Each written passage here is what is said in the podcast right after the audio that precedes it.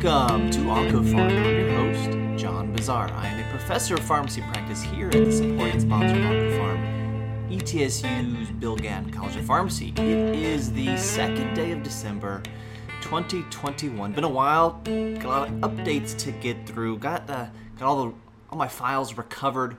Feeling good. Uh, all right, let's get into it.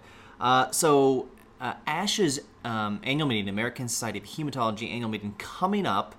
Uh, I think next weekend, early December. Uh, the abstracts are out and have been out for a while, and there's one I want to I want to pass along now.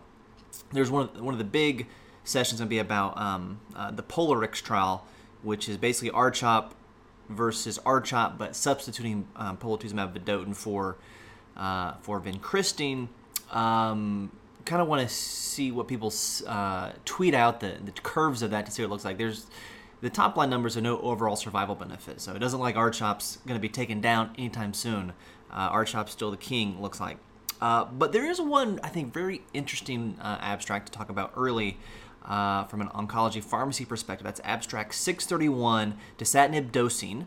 Um, low dose dasatinib 50 milligrams versus 100 milligrams in newly diagnosed CML patients. Uh, a propensity score analysis.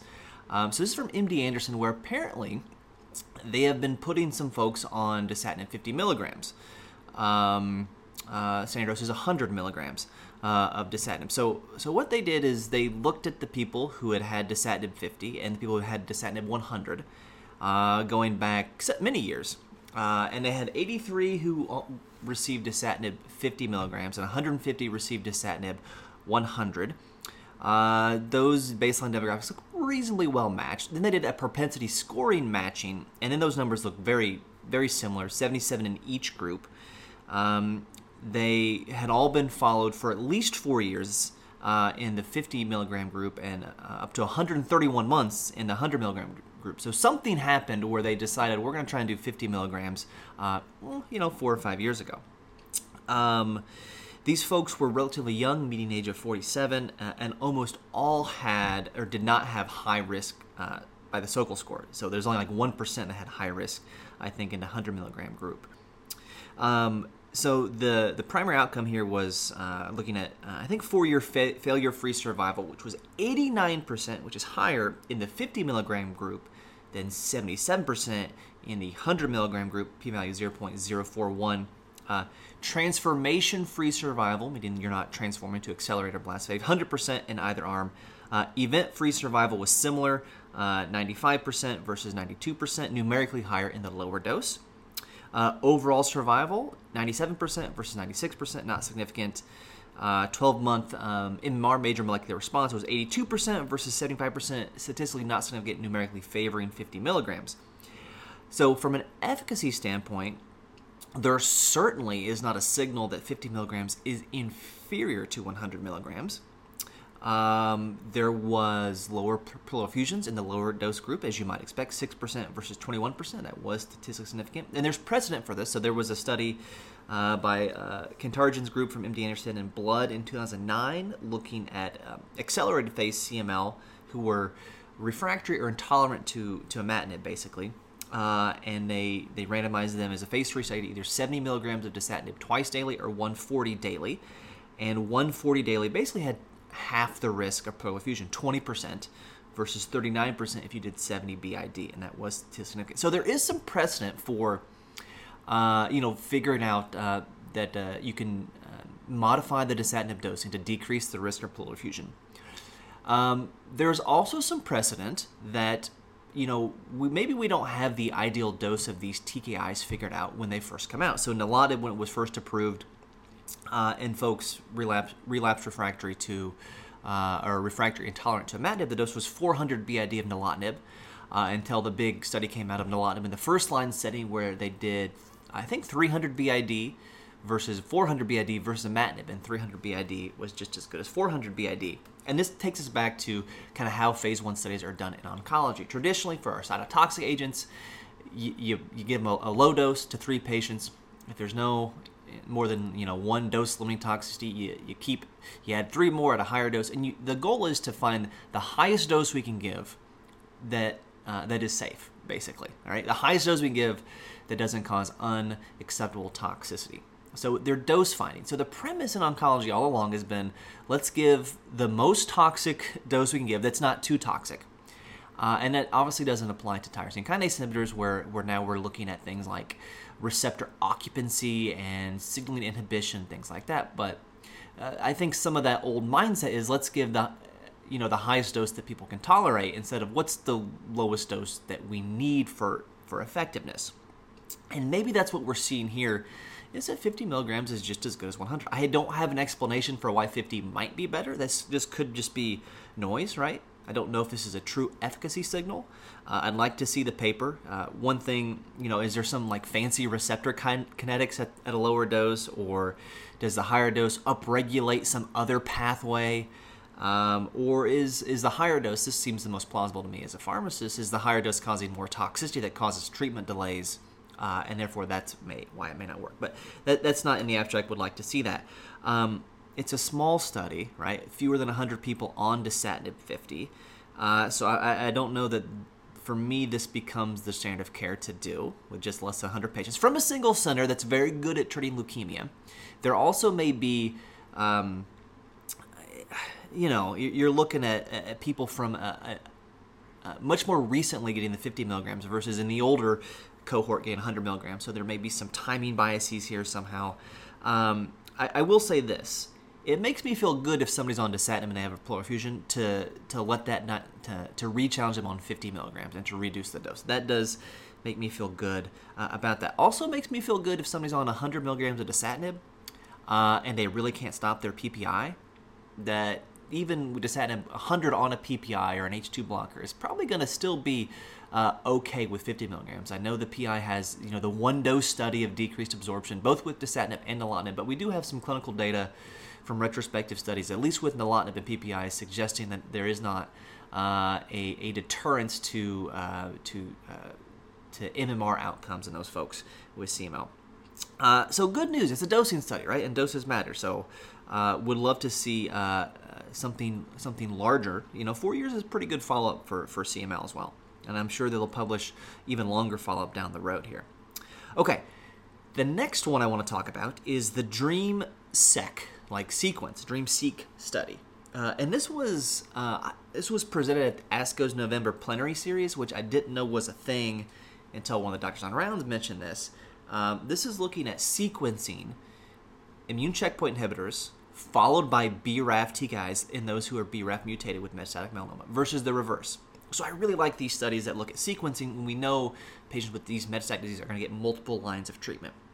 Uh, so let's go back uh, in time to uh, to checkmate 076. You know it's an old study if, it, if, the checkmate begins with a zero or the keynote begins with a zero instead of like a, a three or a five. So so checkmate 067 um, was looking at metastatic melanoma treatment, uh, BRAF wild type and BRAF mutant. This isn't like non-small cell lung cancer. If you have the mutation, uh, like BRAF mutated patients do well. They do even better with, uh, you know, they, they do really well with immune checkpoint inhibitors. Okay, so this was looking at nivolumab and ipilimumab, and the ipi is just for four doses, or just nivolumab, or just ipilimumab. And we have five-year overall survival data presented two or three years ago in the New England Journal of Medicine. And the numbers are like this. Uh, Nipi Evo 52% five-year overall survival, which is better than Nivo alone 49%, although, or 44%, although that's not statistically significant. That 52 versus uh, 44 not statistically significant. Um, but they're both statistically significantly better than single agent IPI at 26%. Now, the Nivo IPI combo was obviously more toxic. So you had a regimen that was more toxic that trended towards a better overall survival. So I think most people are using just single agent Nivo uh, when they're treating folks with immunotherapy. Uh, and this included all patients, uh, I, will uh, I need to mention. Uh, but the data were, were similar uh, with regards to numerically better efficacy with Nivi, Nivo and IPI combo versus Nivo alone, whether they be BRAF wild type or BRAF mutant. Okay, so most of you probably are seeing patients if they have metastatic melanoma, they're going to be getting Nivo. Now there is a question: should you do immune checkpoint inhibitors or TKIs in people that have uh, metastatic melanoma. There is some, I think, conventional wisdom that if you are very symptomatic and have a heavy disease burden, it makes more sense to use the TKIs first because you'll have a, a quicker response. Patients will feel better faster. Um, and, and that makes sense, right? I, I, remember the when we first learned of this, even before we had the MEK inhibitors, uh, we sent a patient to a, a, a, referral center, a center who is uh, had a, a, physician there who was a lead author on one of the early vemurafenib studies, and they suggested doing, you know, three months of TKI, then immune, then uh, and then ipilimumab back then, um, and then uh, after that going back to the the TKI, which made scientific sense to me. Anyway, so here we are to dream sequence, which is looking at nivo ipi followed by dabrafenib trametinib, or the reverse sequence.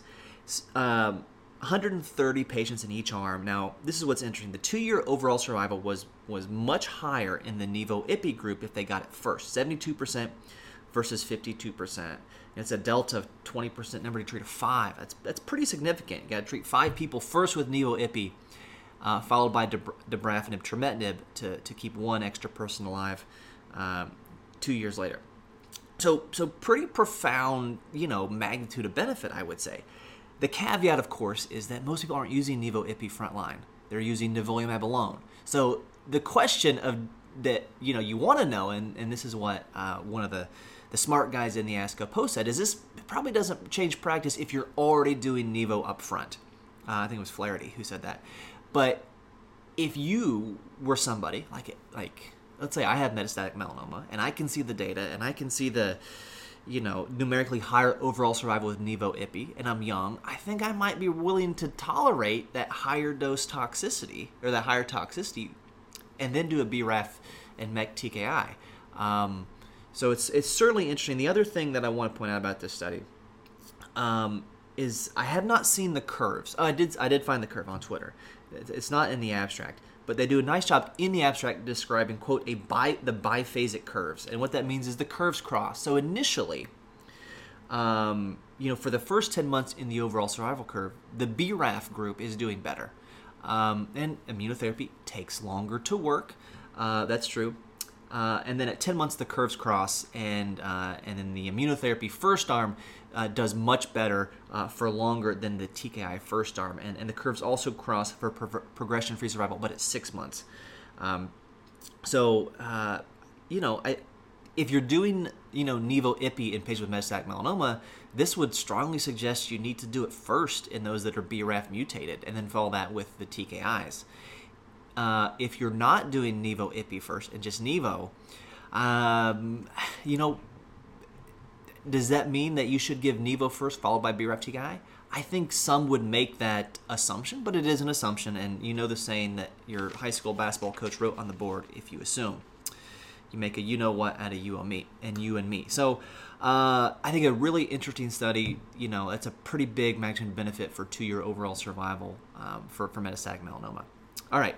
Uh, the the next study I want to talk about, and this is the last study we'll talk about before uh, just going through some random updates, is RxPONDER, just published uh, uh, yesterday in the New England Journal of Medicine. So this is uh, a 21 gene assay. This is Oncotype DX uh, to inform chemotherapy benefit in node positive breast cancer. And you're like, well, we, we're giving chemo to people that are node positive, right? We should we should be. Uh, that's what we learned from from the very first uh, you know adjuvant chemotherapy study to show benefit in breast cancer. CMF is that almost all the benefit were node positive patients, but with the Oncotype uh, Oncotype DX score, um, what we know is those folks that have the low risk, so a score of 25 or less, there's a question maybe they don't need uh, they don't need chemo. So just to back up for a minute, there was uh, I think two years ago TAILORx uh, was published. Uh, yeah, so it's 19 in New, England Journal of Medicine, and this looked at node negative folks with low risk score uh, of um, a recurrent score of 11. Um, what was it? I think it was less than 25.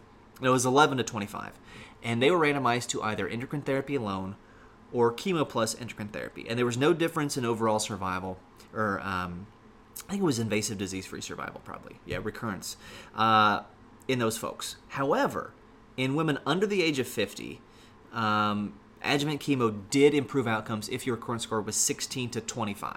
Okay, that was in node negative. Okay, so even in those who were node negative, we still wanted to give chemo to some of those folks that were 16 to 25 on the recurrence score. These are node positive patients, and the question is do they all need chemo? So there's about 5,000 women uh, with recurrence scores of 0 to 25 randomized to either chemo and an endocrine therapy or just endocrine therapy. I will mention that like 15% of the folks assigned to chemo did not go on to get chemo. They refused chemo. They didn't want chemo. Um, all these are all hormone positive, of course, and HER2 unamplified. Okay, similar to the the TAILORx design. The five-year invasive disease-free survival is similar between both groups, 91.9% versus 91.3%, numerically higher in the endocrine arm, but not statistically significant. Most of the women in the study were postmenopausal. And if my wife, who is premenopausal, had node positive breast cancer, I would be hesitant to have enrolled her uh, or to, to, to have her enroll on a study where she may not get chemo if she's premenopausal and node positive. Uh, so I think it's like two thirds postmenopausal, one third premenopausal. In the premenopausal group, there was inferior outcomes in those who did not get chemotherapy. So the five year invasive disease free survival in the premenopausal woman was 89% with endocrine alone, most of them tamoxifen, and then 93.9%, uh, so almost 5% improvement relative in invasive disease free survival if they got chemo plus endocrine therapy. That hazard ratio is 0.6, comfortable 0.43 to 0.8. So pretty pretty big impact there. Uh, so the the take home here is that maybe uh, your postmenopausal women, so those that are probably older, you know, above 50, if they're node positive, you might not need to give them them chemo. Um, and, and certainly is, is reassuring. Uh, you know, when you have, uh, you know, I've seen these these women in clinic who are uh, older, reasonably fit, right? So maybe an ECOG one, uh, 60 some, 70 some year old uh, woman who's got node positive. These were in one two, so so not like four plus nodes. You know, one, two, or three node positive. Um, and like, yeah, I, you know, I, I don't want to.